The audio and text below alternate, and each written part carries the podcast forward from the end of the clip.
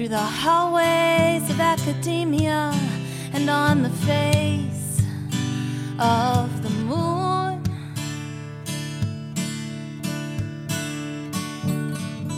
The footprints of conquest haven't left us any room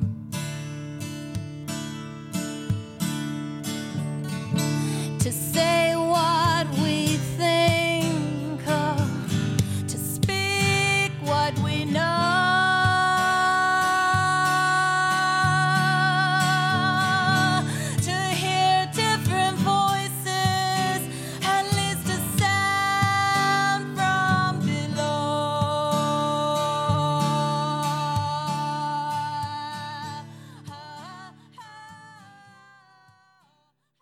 Greetings, and welcome to the first edition of Women's Liberation Radio News. Our goal is to produce a monthly radio broadcast to break the sound barrier women are blocked by under the status quo rule of men. This blocking of women's discourse and ideas we see in all sectors of society, be they conservative, liberal, mainstream, progressive, or radical. The thread that runs through all of American politics and ties it all together is male dominance in all spheres. My name is Elizabeth McEwen, and my background is in advocating radical birth autonomy against the patriarchal model. I am the author of In Search of the Perfect Birth, and I have a special concentration in reproductive rights for girls and women. I will be reporting later on the Purvi Patel case, which is the case of a woman being arrested after a miscarriage in Indiana.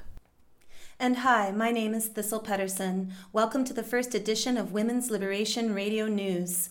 My background is in sociology and Spanish on the academic side of things, but I have developed a small singer-songwriter career, and I am a volunteer community organizer and activist with Madison Action for Mining Alternatives, an environmentalist organization that stands in solidarity with Wisconsinites fighting big corporate resource extractors that plague our state. I have a background in producing radio programs via the Access Hour on my community radio station, W O R T eighty-nine point nine F M in Madison. In the early two thousands, I produced programs with Latino youth, highlighting and bringing to the airwaves underrepresented voices from the Spanish-speaking immigrant community in my city. Most recently, I aired a documentary of the last Michigan Women's Music Festival and a live interview with Sheila Jeffries, a lesbian feminist professor of political science and author of Gender Hurts. We are creating W L R N to be a new feminist news service that will bring underrepresented and challenging voices to the fore for a more just and balanced world.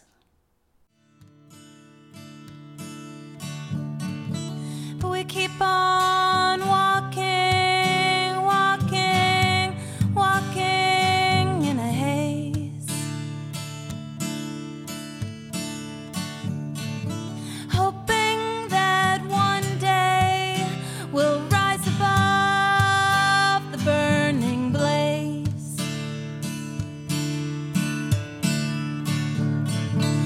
Society gone mad, her people insane.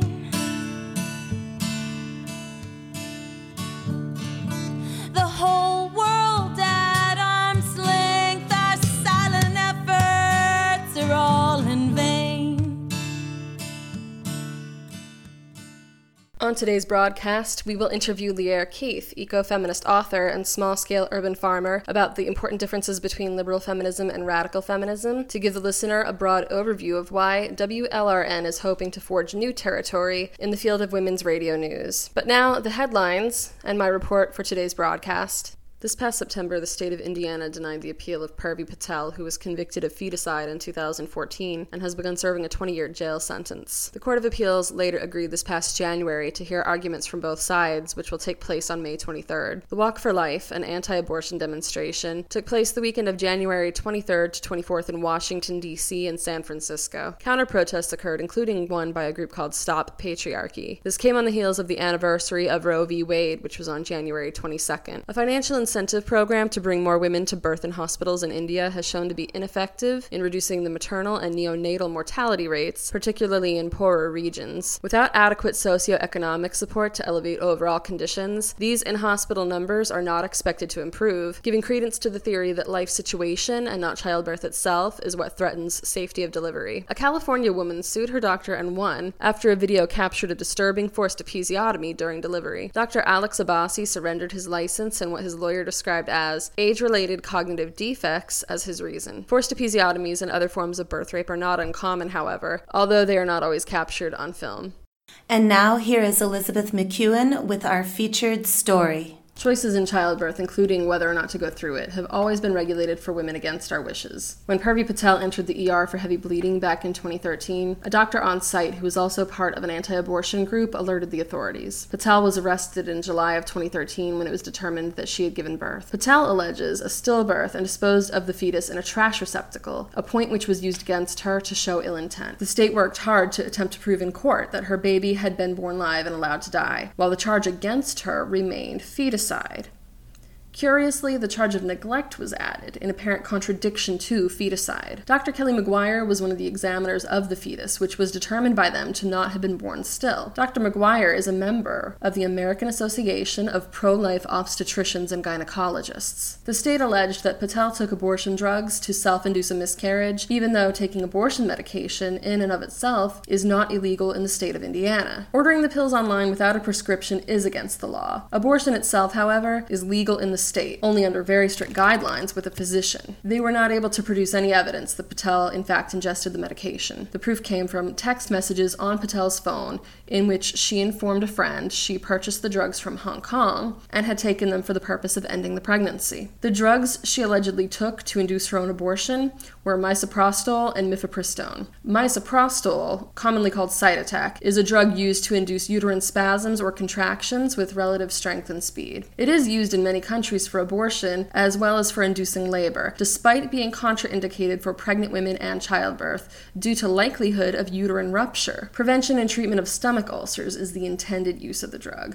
although doctors have been routinely ignoring ill effects in recent childbirth history. While not proven, it is still entirely possible Purvi Patel took abortion-inducing drugs. Cytotec is metabolized rapidly and would be undetectable after only hours or minutes. However, are we going to lock up a woman for twenty years over a text message as evidence? If you could actually prove Patel gave herself an abortion, was the crime of letting herself do it over a doctor worth twenty years imprisonment? And if she is guilty of delivering a live baby and neglecting it, how is that feticide? When self-induced abortions become a crime, every miscarriage and stillbirth requires us to scrutinize the mother. As it stands now, we live in a society that scrutinizes mothers who truly lack good information on their reproductive health and rights far more than we scrutinize the doctors and other healthcare professionals who oversee them and are expected to be experts in their fields.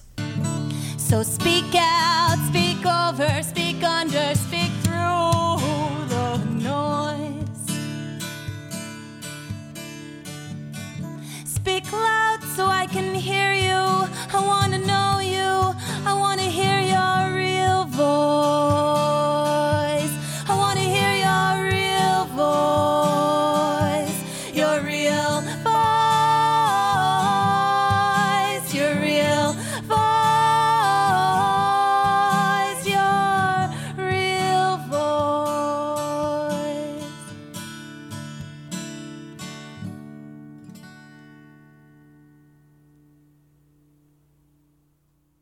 As promised, we will now be talking with Lierre Keith, ecofeminist and author. I began our interview by asking her what the key differences are between liberal and radical feminism. I think anybody who calls herself a feminist would agree that women are human beings and we deserve universal human rights. And that's why they're called universal, because everybody should have them, um, and because we are hurt when we don't have them. So I think that there's generally a sense, whether you're liberal or radical, that things are not fair in this world and that um, women are hurt in various ways. Um, from there, it diverges, and I think there's sort of a classic difference between liberals and radicals generally, and then you can apply that to feminism.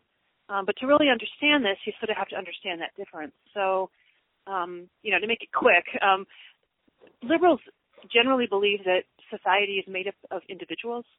So that's the basic unit of society, is the individual person. Um, and in fact, in this worldview, individualism is so sacrosanct that be, being identified as a member of a group is where the harm lies. So that's what, what they say uh, creates um, social harm or social disadvantage, is saying that women are women or pointing out that black people are black.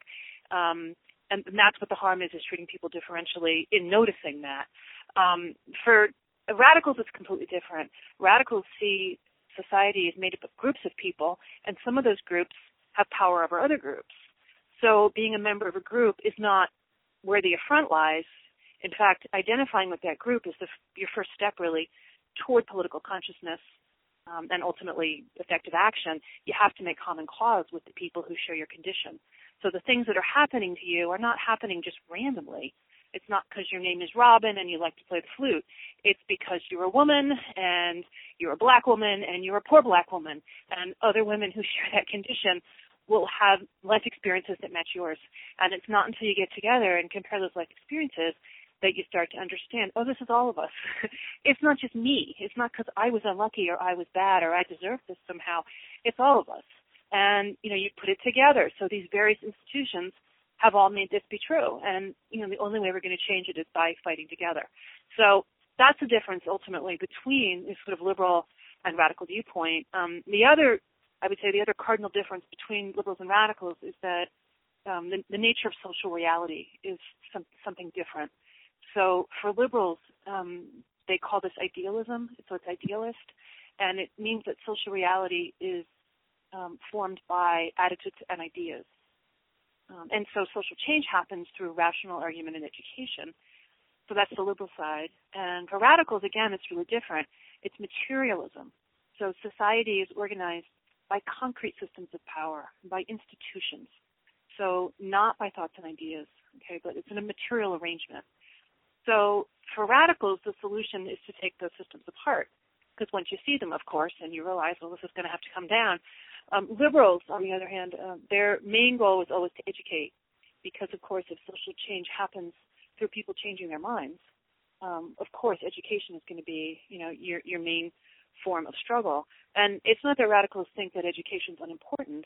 I mean, of course, you have to help people come to consciousness and, you know, achieve an analysis of their situation. And, of course, it's, you know, that's education does that. I'm a writer. You know, I really, I believe in trying to reach people. Um, but that's just the beginning. That's just, a, it's an important first step. Um, beyond that, I mean, the real goal is to change those material institutions. So those are the two differences, I think, between liberalism and radicalism, and how this applies to feminism. Um, you know, we may have common goals sometimes, but I, I think that, um, you know, the ultimate goal for radical feminism is, is to bring these systems down. Um, and for liberals, it's not necessarily true, because they don't see the overall power structure as the problem. It's just that women don't have parity inside it. And I remember when I was, I don't know, maybe nineteen or twenty, um, you know, already a very radical kind of young person. And I took a women's studies class, and the, I remember the professor being asked that question, well, how will we know when feminism has won? And she said, I still haven't forgotten this, like forty years later, thirty years later. She said, um, we'll know when half of the C E Os are women. And, mm-hmm. I mean, my jaw just about hit the floor. I was like, are you kidding me? I don't want to be an equal member of a society that's based on, you know, nothing but hierarchy and domination and exploitation. The point was to bring that all down so that we all had equal say over the conditions of our lives. And, you know, I mean, it was just, it would seem insane to me. But, you know, that I think would be the big dividing line, is that they don't overall see, um, you know, the nature of the, of the system as a whole is just, um, you know, in any given situation are women being treated the same. And, you know, again, that's, that's not really the issue. Um, I don't really want to be treated the same as a rich white man. I, I, I don't want anybody to get treated like a rich white man. You know, like, and likewise, I mean, on the other side, I don't want anybody to get treated like the least of the least of us either. I mean, nobody should be lacking human rights and, you know, water and food and, and medicine and, you know, all those really the things that we all need to have a decent life. And so, you know, the power structure has to, has to come down, and the people at the very bottom have to be lifted up. So, you know, that that ultimately to me is the goal of radical feminism. Um, and, you know, and you can look at campaigns like, you know, reproductive rights certainly it would be, I think, a big one where you can see that radicals and liberals are certainly going to work on that both, but we're going to have goals that are that are different, you know, at the end of the day. So, you know, there's always, I mean, any movement, has, if it's going to make social change, it's got to be broad enough to encompass a lot of people. And I'm, I mean, I'm not someone who wants to vilify people who are liberals. It's not really, doesn't help. But it's good to know what the differences are, because when you have these kinds of conflicts in groups, it's often, when it's a political nature, it's often about the division between liberals and radicals. And when when you see the pattern, then you can say, oh, wait a minute, this is because you're really coming from a liberal framework. So we're never going to see eye to eye. Can we still work together? And then at least you can get something done. That was Lierre Keith speaking on the differences between liberal and radical feminism. But I'm afraid to speak.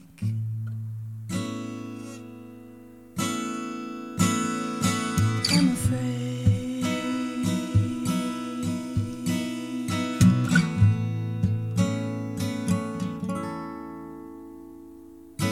What I've got to say, I'm afraid you'll weep.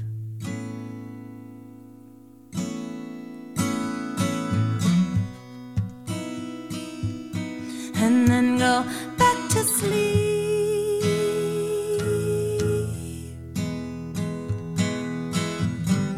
But in the early morning when I rise.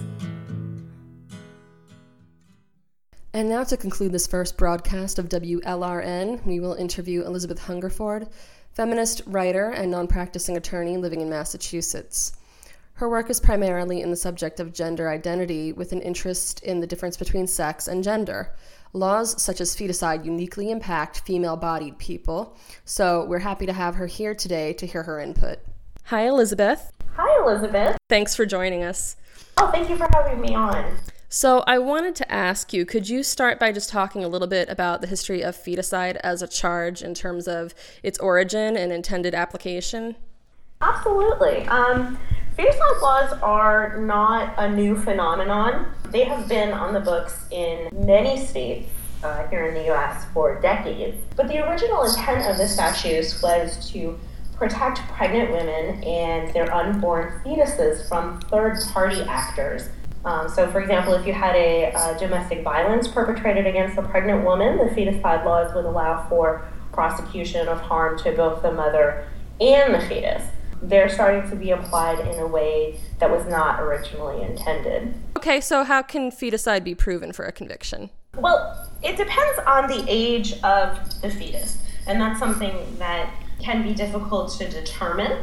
For example, in the case of Purvi Patel, there was no way to determine when uh, she first became pregnant, and the age of the fetus was contested. So this is a place where law and medicine don't exactly match.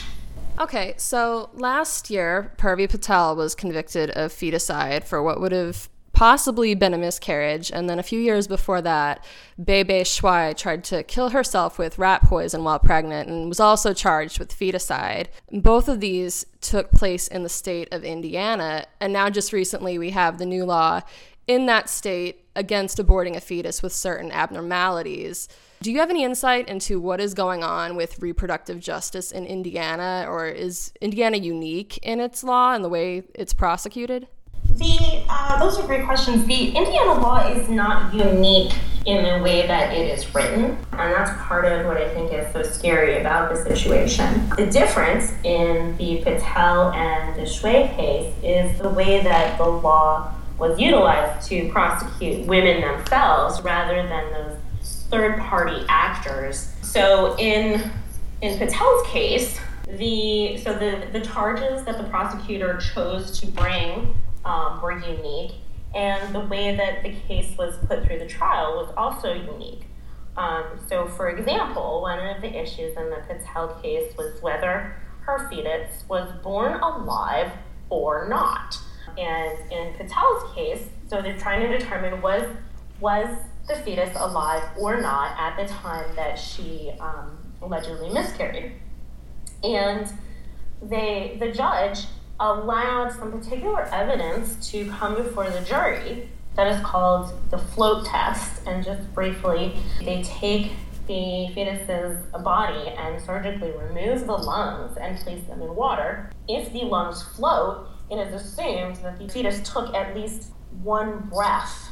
Now, this is a test that has been discredited for almost one hundred years, and there are other ways that air can get into a fetus's lungs. Not to mention that just because the fetus took a breath does not mean that it was a sustainable life. And this evidence was potentially pivotal to the outcome of the case. Allowing the judge's decision to allow that information to come before the jury was necessary for the conviction. Is there potentially something strategic about the state of Indiana targeting women of color or these particular women of color? Um, well, you are uh, certainly not alone in asking that question. I think it is, um, is certainly suspicious. I think that strategically what Indiana is doing is targeting more vulnerable women who may not have access to health care or legal resources, Um, in order to establish a precedent that they can then apply to all women. And I know in uh, Bei Bei Shuai's case, she did not have access to legal representation at the time.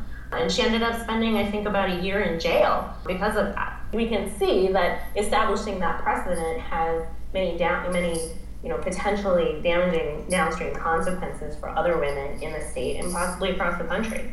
Some of these laws have been used in other cases, such as women who have delayed cesarean surgery.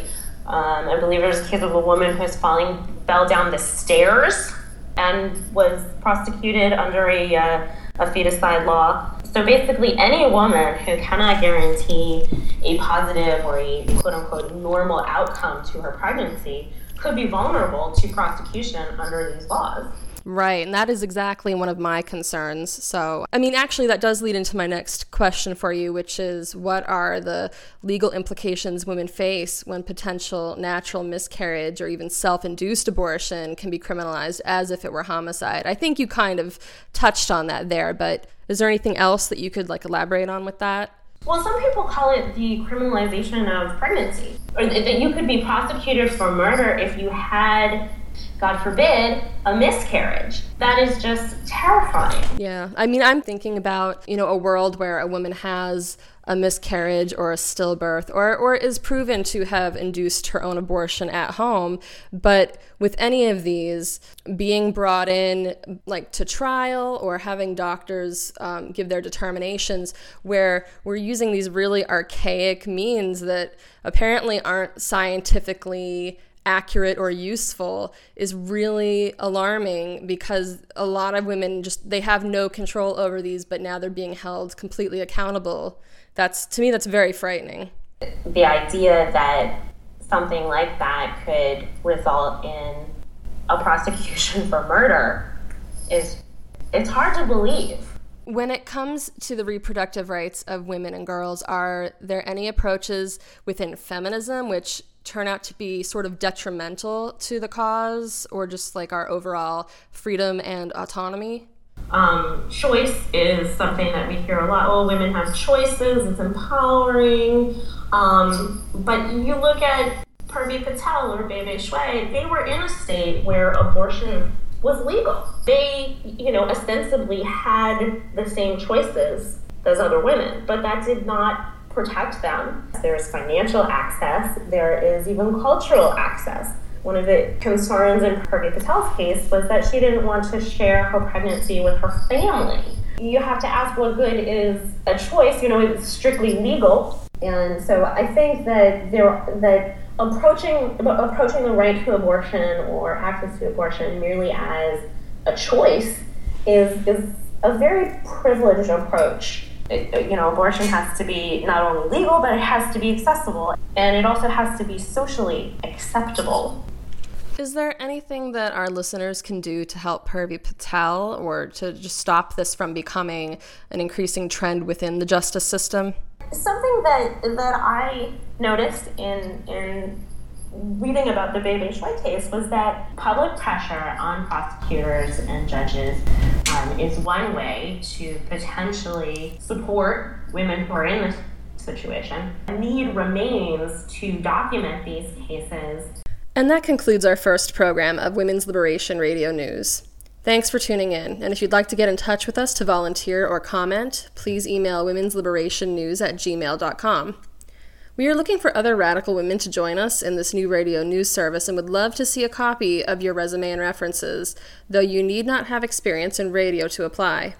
We are all volunteer-run, people-powered radio and are happy to work with you at whatever level of experience you have in radio journalism. Thanks again for listening. I am Elizabeth McEwen, your co-host. And I am Thistle Pettersen, signing off from this first edition of Women's Liberation Radio News. Be sure to tune in next time for our monthly program. We are always interested to hear what you think, so that email address again is women's liberation news at gmail dot com, all one word, women's liberation news at gmail dot com. We would love to hear from you. But how will we find our way out of this? What is the antidote for the patriarchal kiss? How will we find what needs to be shown? And then after that, where is home? Tell me, where is my home? 'Cause gender hurts.